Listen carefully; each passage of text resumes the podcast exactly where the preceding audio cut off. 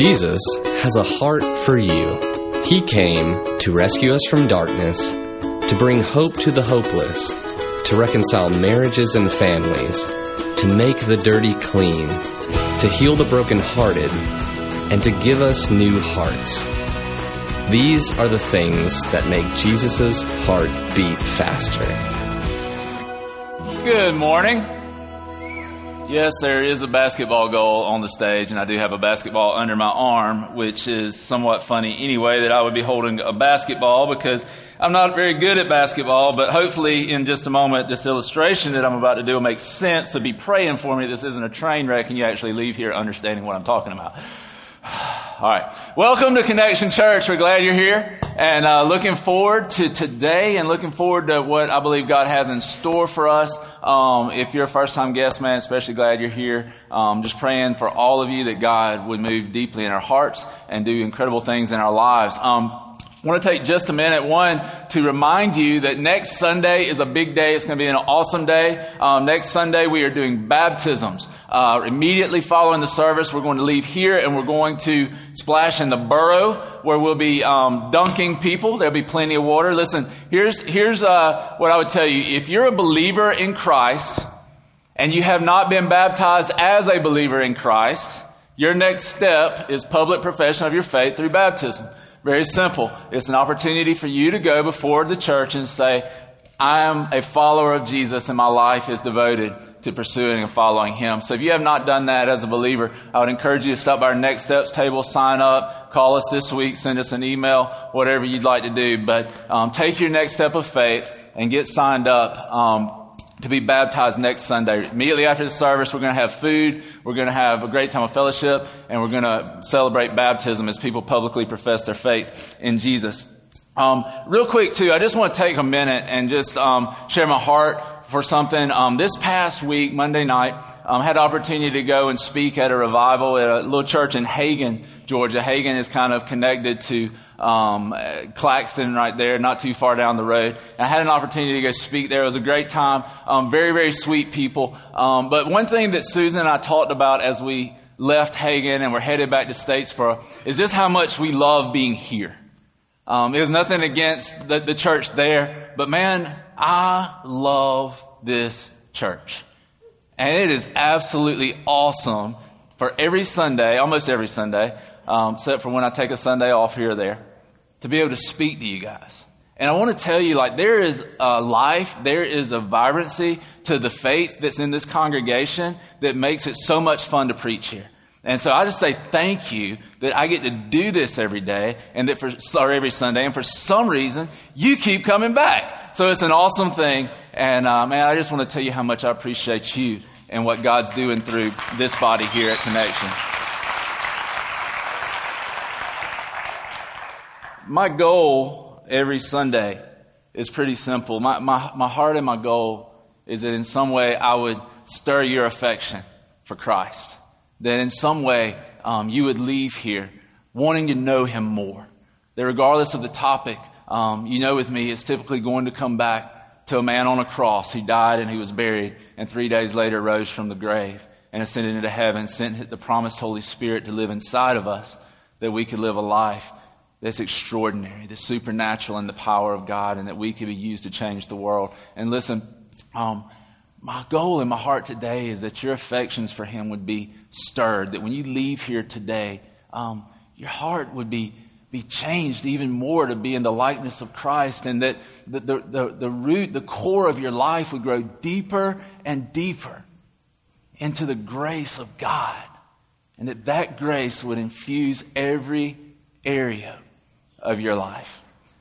We're going to continue week five of Heartbeat today. We're going to be in Matthew chapter 5. We're going to read verses 43 through 48, and then we're going to jump in. Um, are you ready? Are you excited today? Are you, you ready to go? This is going to be awesome. You're going to help me preach this message, right? Right? I'm going to preach better if you're engaged. If you sit there and stare at the ceiling, I'm going to stop and just stare at the ceiling. And at 12:30, we're going to dismiss. So it's going to be fun. Let's have a good time. And it's the Word of God. Today is a great day that the Lord has made, and He is going to do incredible things in our presence here today. Matthew chapter 5, verse 43. You have heard that it was said, love your neighbor and hate your enemy. But I tell you, love your enemies and pray for those who persecute you, that you may be sons of your Father in heaven. He causes his sun to rise on the evil and the good and sends rain on the righteous and the unrighteous. If you love those who love you, what reward will you get? Are not even the tax collectors doing that? And if you greet only your brothers, what are you doing more than others? Do not even pagans do that. And then listen to this verse Be perfect, therefore, as your heavenly Father is perfect. Be perfect, therefore, as your heavenly Father is perfect. In the context of love and even loving our enemies, God says to us, Be perfect, therefore, even as your heavenly Father is perfect. Let's pray. God, thank you so much for this opportunity, God. I pray that in the next few minutes, Lord, you would um, just Stir our affections for you, that your word would be living and active, that it would cut to the core of who we are, that it would remove everything that is not of you, Lord, and that we would surrender, walking out of here full of your spirit and empowered by your grace to never be the same again, God, that we would be beacons of light that shine brightly in this community, and that, God, we would be used by your spirit to invite others into a relationship with you that changes every aspect of their lives. In Jesus' name, amen. Amen. How many of you know whose birthday it is today? Whose birthday is it? Michael Jordan, MJ, right? And in honor of Michael Jordan, I thought I would display a little bit of my basketball skills. Not really. That wouldn't take very long. But, but literally, let's get to the point of it is that Michael Jordan was and is the greatest basketball player ever played the game. Amen? Would you agree with that? Yeah? And some of y'all are thinking Kobe. Michael Jordan was better when he had the flu than Kobe Bryant on a good day, right? If you saw Michael Jordan play in his prime, raise your hand.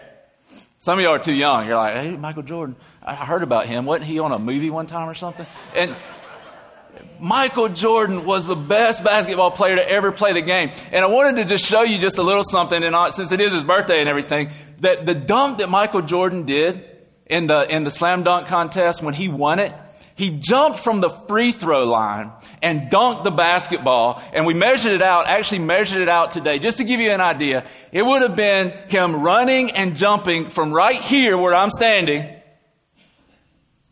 tongue out, and dunking the basketball. That's pretty amazing. Right? Anybody can do that? Come on up here.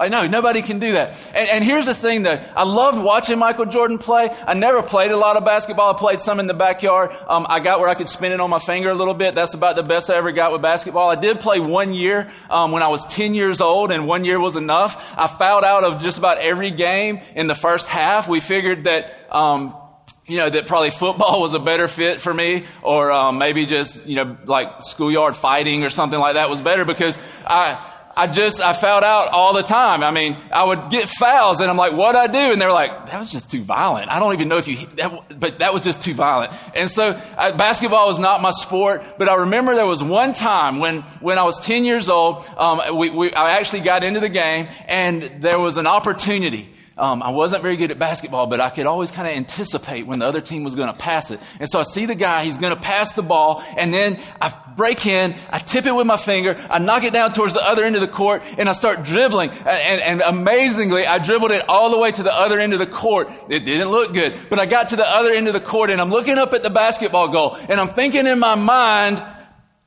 I'm about to dunk this and I'm running full speed. Never done this before in my life. I'm running as hard as I can. And then I realize, okay, that goal is really high. I'm not dunking. And so I come to a place where finally I'm like, I'm just going to lay it in. One of the most embarrassing moments in my entire life. I go to lay the basketball in, going wide open. It hits off of the top of the backboard and no joke in a full size gym almost hit the rafters. almost hit the ceiling of the gym that we were playing in. One of the most embarrassing moments in, in all of my life. And, and there were times in high school where we'd be horsing around and, and we'd get a basketball in, in, in this high school in the old gym that's still here. And some of my buddies and I, we would get together and we'd be like, I'm going to dunk the basketball. And we go up and I dunk the net. You know what I'm talking about? That's about as high as I could get. And I try and I try and I try and I continue to try to dunk and I never could dunk. I mean, I can't even palm the basketball. You know what I'm saying? It's kind of hard to dunk if you can't palm the basketball. And, and, so I would try and I would keep trying and trying and trying and trying and trying and trying to dunk the basketball. And I'd work out and we'd do things and we'd come back and I'd be like, surely I can dunk the basketball. And I'd try to dunk the basketball. It was so frustrating because I couldn't dunk the basketball. Anybody ever been there? You, you, just one time in your life, you wish you could just do like a Dominique Wilkins double pump back. You know what I'm saying? Anybody even know who Dominique Wilkins is? Some of my old people? Yeah, thank you. You raise your hand, you're old. And so you get to this, this point where you say, I'd give anything to dunk the basketball. And, and how frustrating would it be to go after day after day after day after day, and you're trying to dunk the basketball and you just can't dunk the stinking basketball, right? I was trying to reach this goal that I could never reach, I could never attain. And I was thinking about Matthew 5:48, and I'll tell you this that for a large part of my life, Matthew 5:48, be perfect therefore as your heavenly Father is perfect, felt a lot like me trying to dunk a basketball.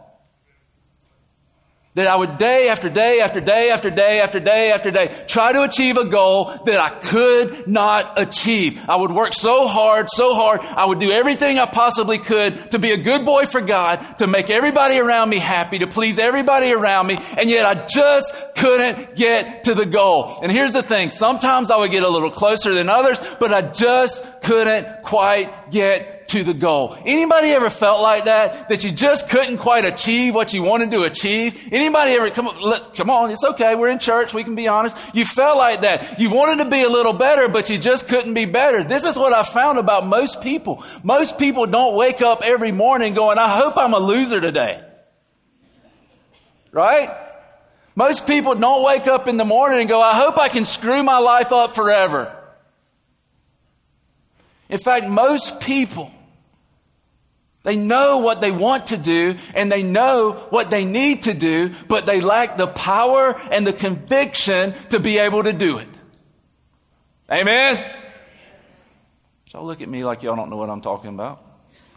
Because the truth is, we do. There's, we want to live a different life, but somehow we just can't live it. We want to be good, but we just can't. And then we become frustrated and it becomes difficult. And one of two things happen. Can you imagine if I stood under this goal day after day after day, trying to dunk the basketball, trying to slam it? One day I'm going to get there. And day after day I tried that and it never happened. One of two things, or maybe both, are going to take place. Number one, I'm just going to be frustrated and ornery.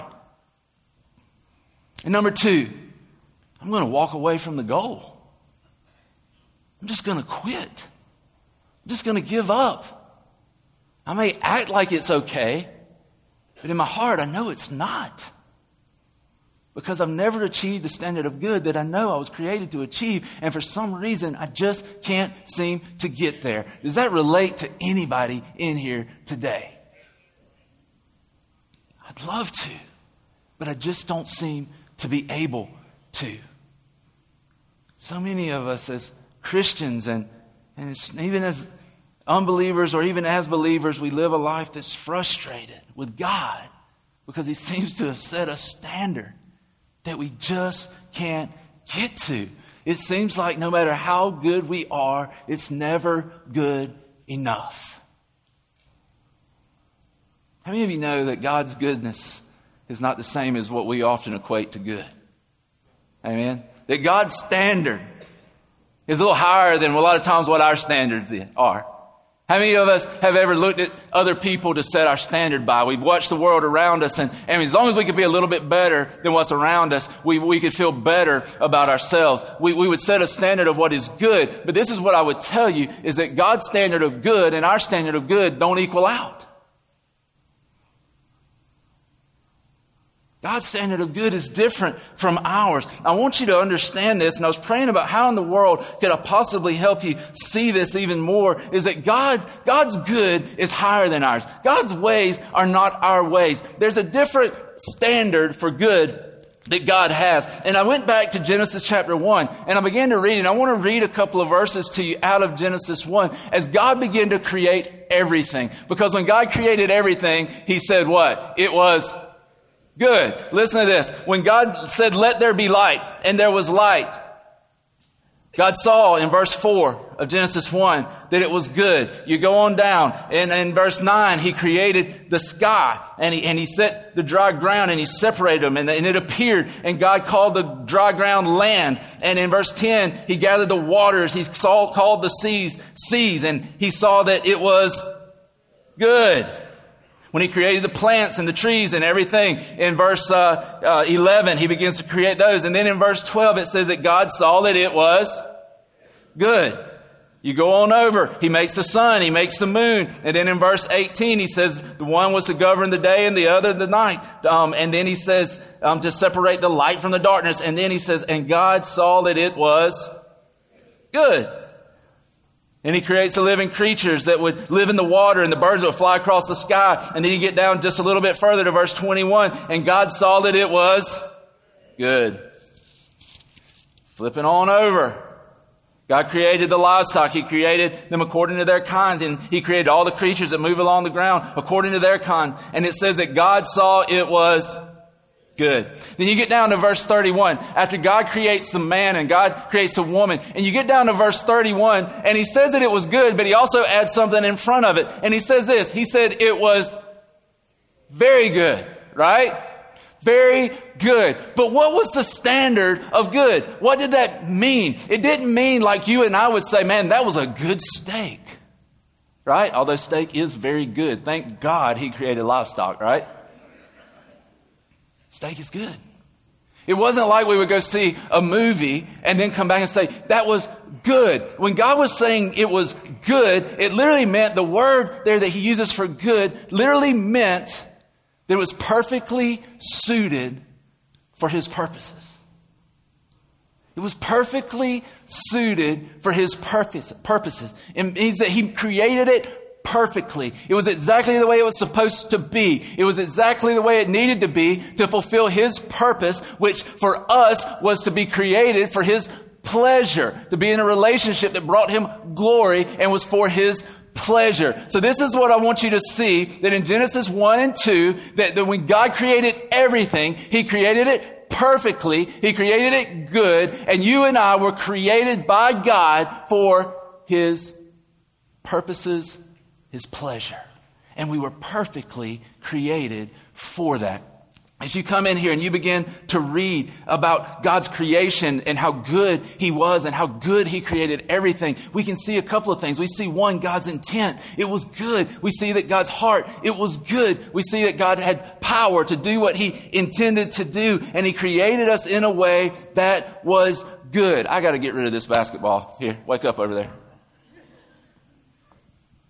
So you come to chapters one and two, and as you read the Bible, you begin to see, you can even feel this, this harmony that was in the creation. You can feel the peace that existed between God and man and creation. You can see the order and feel the order of this paradise that God created out of good intent and good heart. But then what happens in Genesis chapter 3?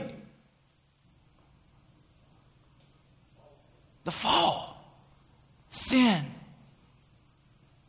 And as you read chapter 3 and you see how the serpent, the devil, that's why I don't like snakes, man, it was the devil. And you see how, how they come in and he comes in and he begins to undermine the word of God and he begins to make them doubt, does God really have my best in mind? Have you ever been there when something in your life happens and some of the things maybe you're going through right now begin to make you doubt, is God really good? I would tell you, if you're wondering about that, how do you have faith when you're, when you're, when you're going through stuff? Go back to Genesis and look at God's heart. Go to, go to the Gospels and look at God's heart for the cross because God comes and creates it all as good.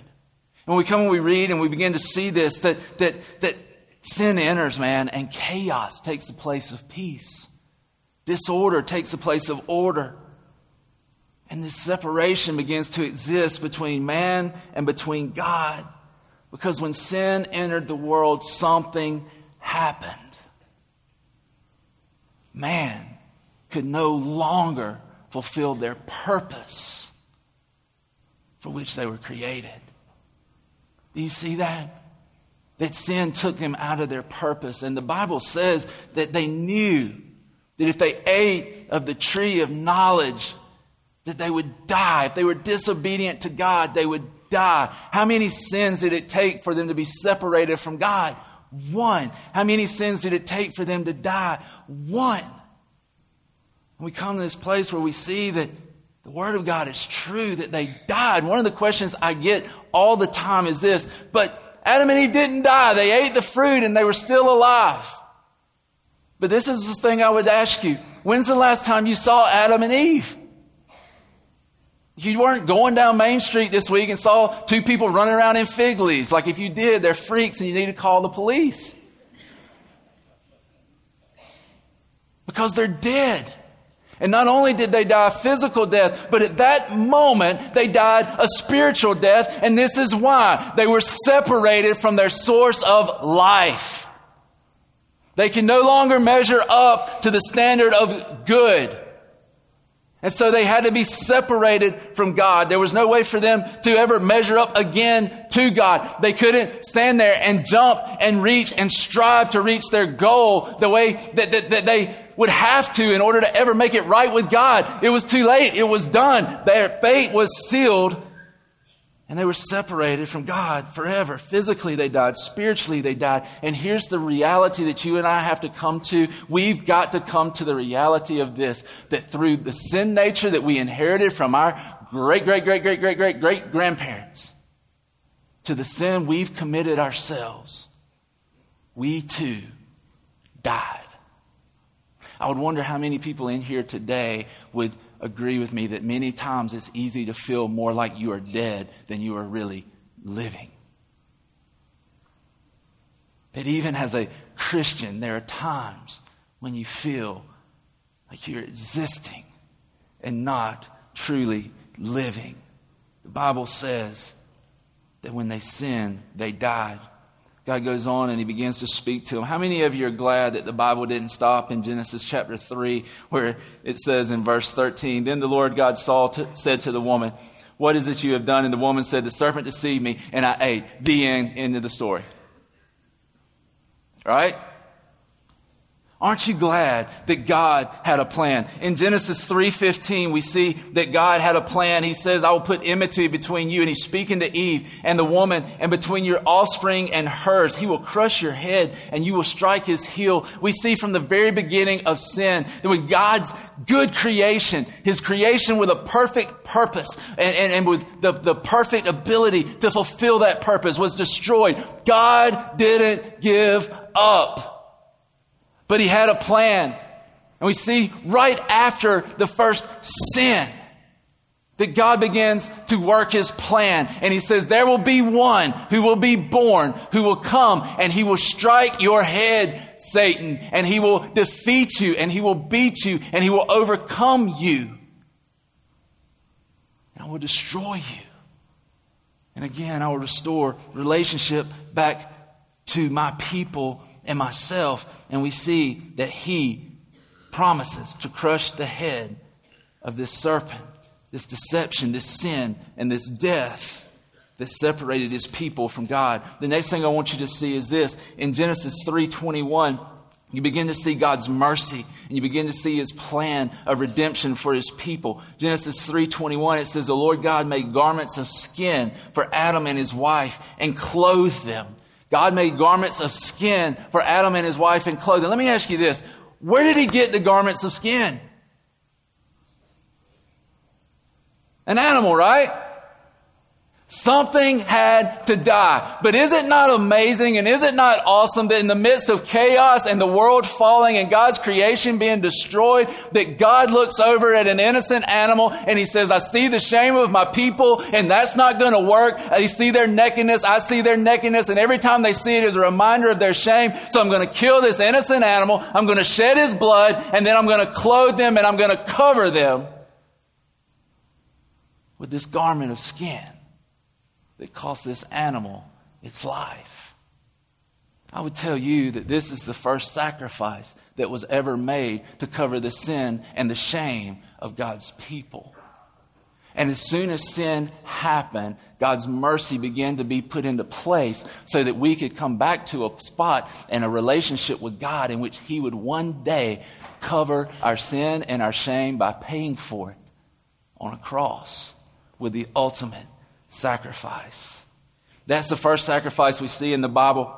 And then there's thousands and thousands and thousands of years where, where people, the Jewish people, the people of God, are trying to make sacrifices to God. They're constantly trying to elevate themselves to the goal that God would have for them. They're constantly trying to elevate themselves, make themselves pleasing to God by killing animal after animal after animal. It's been said by historians that during the Passover feast uh, that the Jews would celebrate that, that, that God had passed over their sins. Um, when they were in Egypt and, and they, were, they were taken out during the Exodus from Egypt, that they would go and every, every year they would celebrate and they would try to atone for their sin. And there would be so many lambs slaughtered in the temple that the blood of the lambs would literally be rolling out of the temple, flowing out of the temple, down the steps of the temple because so many animals were slain. Do you see how mankind was trying their best to try to make themselves equal to God and yet how in vain it was.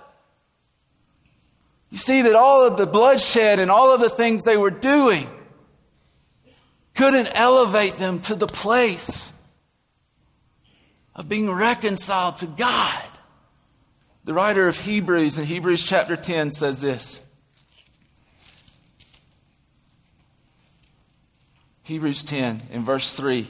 This is where how he says it. He says, "But those sacrifices are an annual reminder of sins, because it is impossible for the blood of bulls and goats to take away sins. In other words, he's saying, listen, it's great to bring all this stuff in. It's great to make all these sacrifices, but the best they can be for you is a reminder of your sin. How many of you would like that? That you just wake up every day and you get reminded of your sin. And yet that's sometimes and many times how we live, even as Christians, that we wake up and rather than walking in the grace and the power of Jesus and the forgiveness of sins, we wake up and there's just a reminder of sins that we once again get to try to achieve a goal and try to wipe out all of the bad things we did by doing enough good things.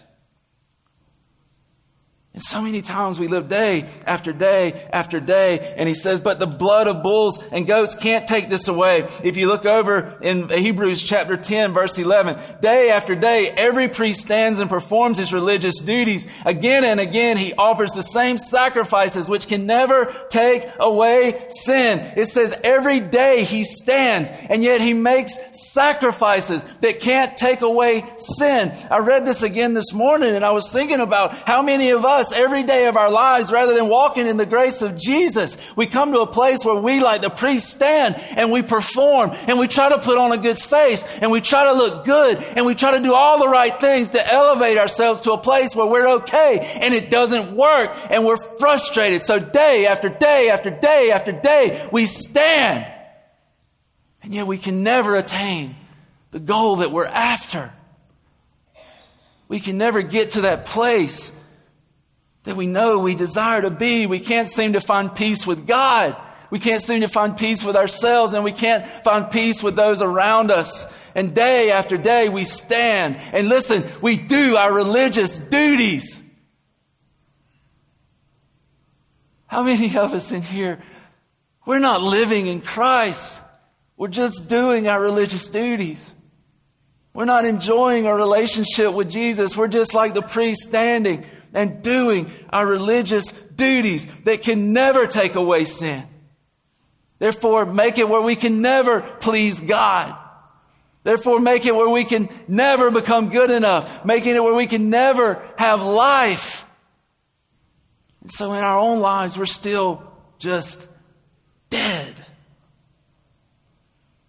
Because every day we stand and perform, and we try to do it without the grace of God. Hebrews chapter 10, verse 12. This is one of the great buts in the Bible. It's a great but. There's several buts in the Bible that if it weren't for those buts, our butt would be in big time trouble. This is one of them. Verse 11 Day after day, the priest stands and performs his religious duties again and again. He offers the same sacrifices, which can never take away sins. And it says, But when this priest, who is this priest? Jesus. When this priest had offered for all time one sacrifice for sins, he sat down at the right hand of God. Do you see the difference in that? When this priest came, Jesus came, and he offered the sacrifice once and for all that would forgive all sins. He didn't keep standing up and trying to make sacrifices. He did what? He sat down. He sat down at the right hand of the Father. Why did he sit down? Was he tired? No, he was finished so that once and for all our sins could be forgiven. Once and for all it was done. Once and for all through God's grace and His love for us and by taking hold of His grace by faith, we've been forgiven. And it's done. We're taken from death to life. He made the sacrifice that would take away sins, that would make us good, that would give us life, and through faith would make us pleasing again to God. You see that? I want you to understand something. The only goodness that you and I will have or have right now has been given to us by God. The only goodness that mankind has ever had. You go all the way back to Genesis 1. Where did our goodness come from? God gave it to us in our first birth, the first birth of humanity. You come through to Jesus when we put our faith in Him and we are born again into new life. Where does our goodness come from? It is the gift of God. It gives us our goodness and our purpose and the great pleasure of knowing Jesus. Ephesians 2 1 says it this way As for you, you were dead in your transgressions and sins you were dead. Now we know where that death came from, right? Now you read Genesis 2 or Ephesians 2 and you know, oh, I'm dead because of sin. Just like my great great great grandparents were dead because of sin. We're all born into sin and we're all dead. He says, as for you, you were dead in your transgressions and your sins. But listen to verse 4 and my gosh, here's another great but. But because of his great love for us, because of his great love for us, God, who is rich in mercy, did what? Made us alive with Christ. Even when we were dead in transgressions. And where did it come from? By grace you have been saved. And God raised us up with Christ and seated us with him in the heavenly realms in Christ Jesus in order that in the coming ages he might show the incomparable riches of his grace expressed in his kindness to us in Christ Jesus. I want you to miss this. Verse 6 And God raised us up with Christ. God raised us up with Christ. So then, the intent of grace and the intent of love and the intent of Jesus is not to suffocate us, but to raise us up. The purpose of grace is to elevate, not to suffocate. I ask you, Christians, why are we walking? around living as though we have a pillow over our nose and over our mouth rather than rejoicing in the grace of God that has taken us from death to life. It is the good news of the gospel that God has taken us from death to life and He has raised us up with Christ. And what did He do with us? Seated us. Seated us. I know some of y'all were sleeping when we read Hebrews 10, right? But here's the reality. The Bible says that Jesus made the sacrifice and sat down. Why? Because he was finished. It was done. It was sealed. It was through. It was accomplished.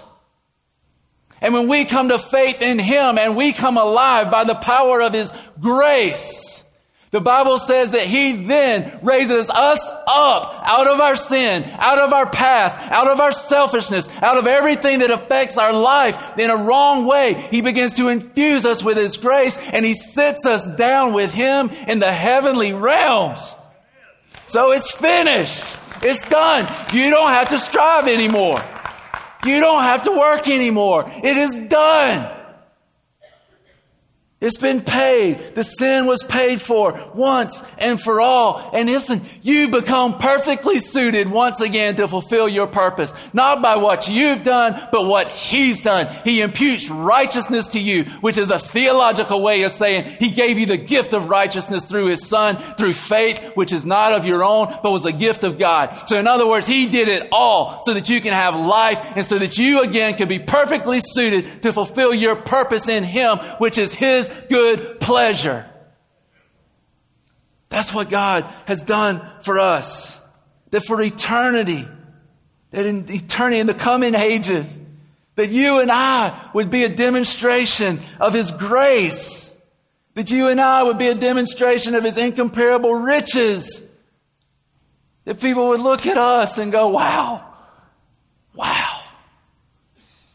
That we would no longer stand jumping trying to achieve a goal. We no longer stand working day after day after day after day, doing exhausting labor, trying to make ourselves good enough, trying to stack more chips on one side than chips on the other.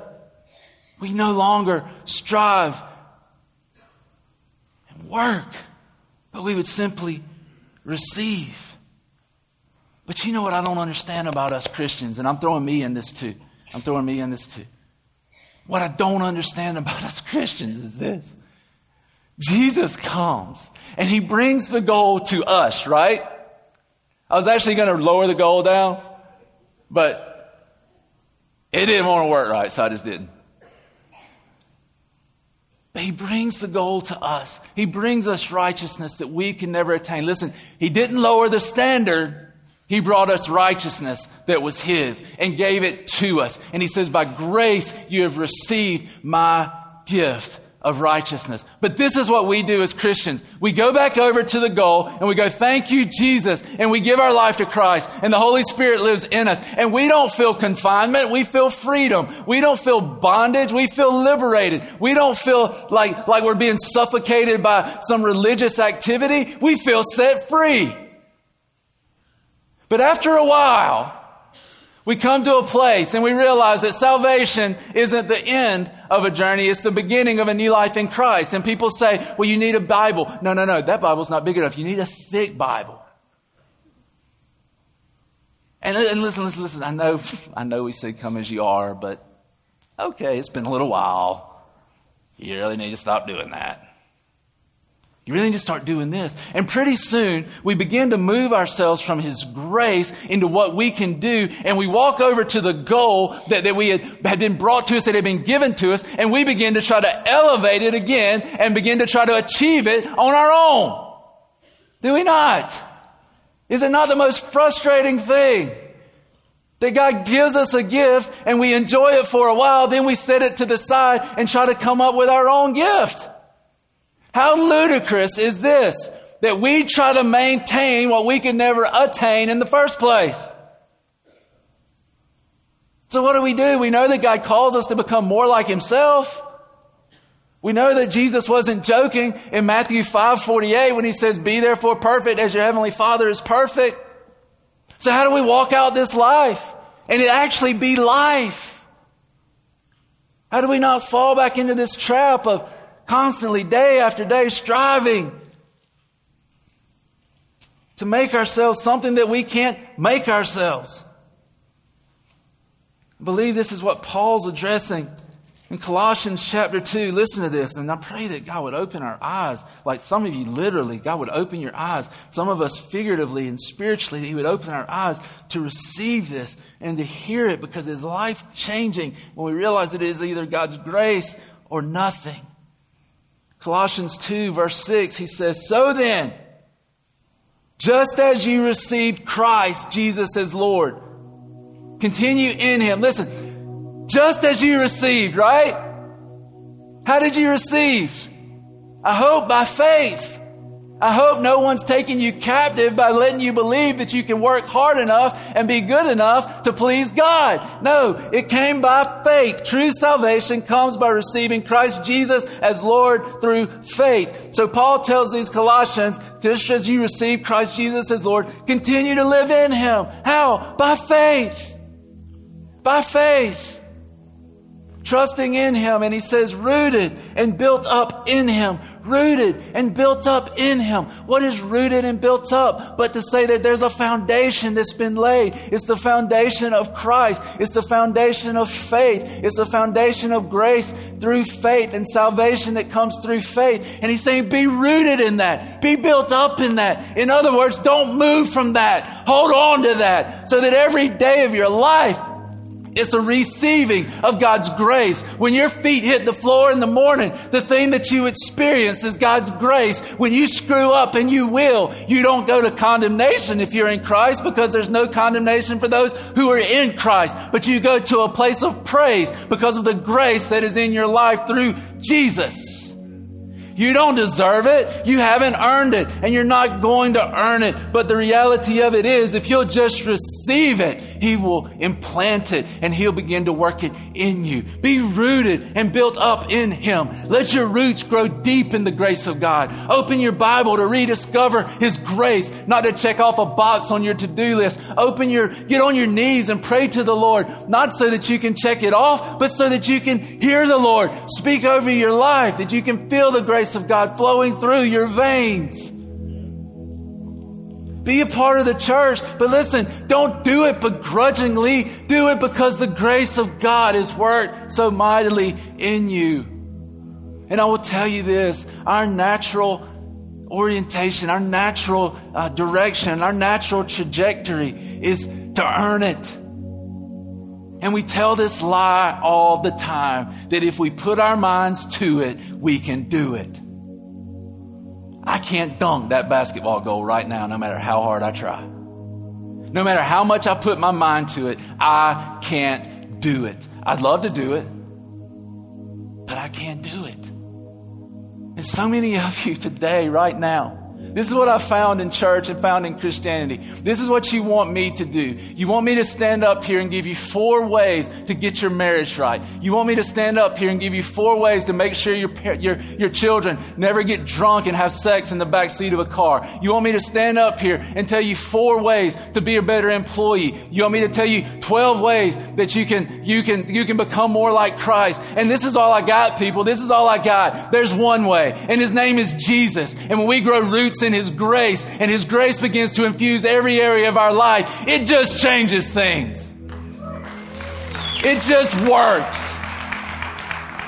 And I want you to hear this, man. You cannot earn it. You cannot make it work. Listen, there, yeah, you do things, but you do it out of grace. When God's grace begins to infuse you and you begin to quit being so selfish all the time, your relationships just seem to get better when God's grace infuses you and you realize that, you know what? My past was terrible. There were things done to me that were terrible. There were things that at age 9, 10, 11, whatever it was, that I saw and that I experienced that were terrible. But when you realize that God has given you new life and He severed your past from your future and you begin to infuse your life with the grace of God, hope begins to come and change begins to come and He begins to transform your life from the inside out and hope begins to replace and life begins to replace death. And before long, you look back and you go, I don't even know this person. That's the work of God's grace.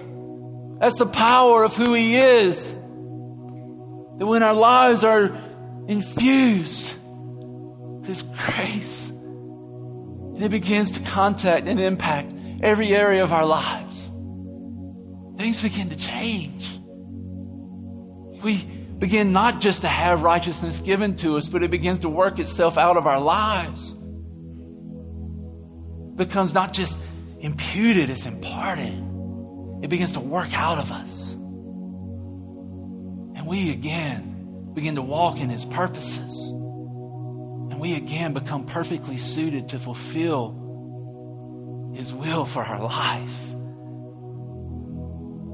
But it comes from being rooted and built up in the grace of God, strengthened in the faith, and overflowing with thankfulness. I'm telling you, when we begin to see what God has done for us, everything changes. When His grace infuses every area of our life, and we're rooted in it, and we're built up in it, and we just stand in it. And we don't let anybody pull us to the left or to the right. And we don't take our eyes off of Him. We just grow up in Him. The fruit of our life changes. And that is the work of God. Yes, we read. Yes, we study. Yes, we pray. Yes, we fellowship together. Yes, we do a small group. Yes, we serve. Yes, we do all of those things.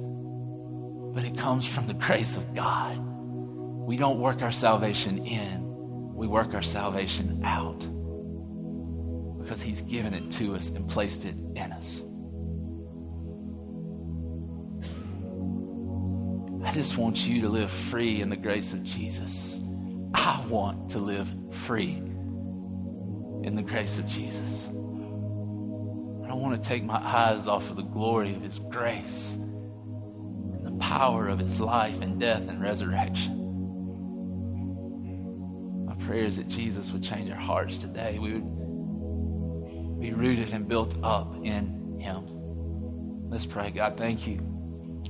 Thank you, God, for loving us, for giving us your Son, for pursuing us, Lord, for opening our eyes to who you are, God.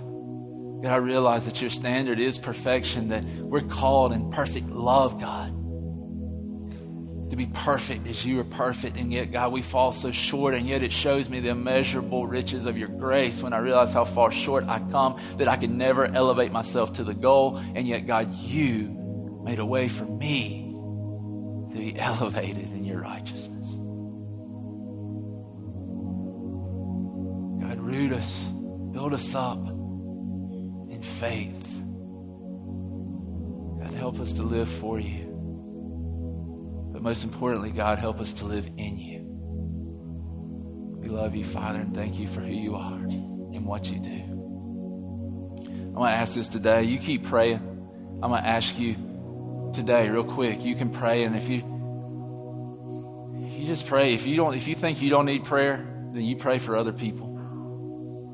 Today, I want to ask you this question: You never received the grace of God through faith in Jesus. I'm not talking about being in church. I'm talking about you never received the grace of God through faith in Christ. But you know that today you need to receive Him. You need life. You haven't been living, you've been existing, and you know that you need to be rooted in His grace, forgiven of your sins, to walk with Him, and again be perfectly suited to fulfill His purposes through His grace. In other words, you don't know Him. And yet today, you know He's drawing you to Himself. You know He's knocking on the door of your heart. And I would ask you this you want to receive Him today? To ask you, if you will, just to raise your hand, stick your hand in the air right now. That you need to receive Him. Amen. Who else? Raise it up high.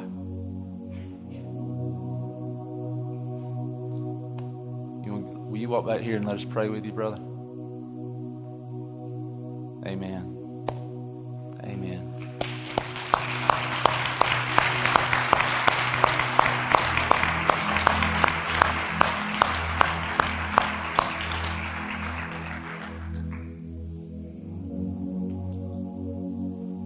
For the rest of us who are sitting here right now,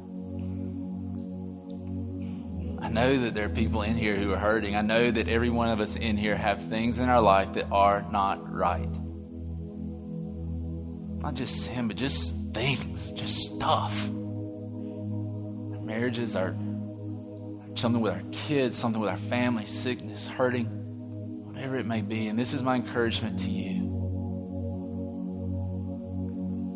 Let God's grace flow in your life. Drink deeply from His grace. Today, the God of the universe loves you. Cry out to Him and let Him fill you with His love. Let Him fill you with His power. Listen, this is what I'll offer you. If you're here and you need prayer, when we're dismissed in just a second, just walk out these side doors. I give you, that says, hey, these are not an exit, but I'm telling you, walk through those signs and go out there and let us pray with you. People are going to be moving. You can go out there and we can, we want to pray with you and help you and ask God to help you. We love you guys and we're thankful for you. God, I pray that your grace would go with us, that we would just cling tightly to you, open our eyes to see you more clearly. In Jesus' name.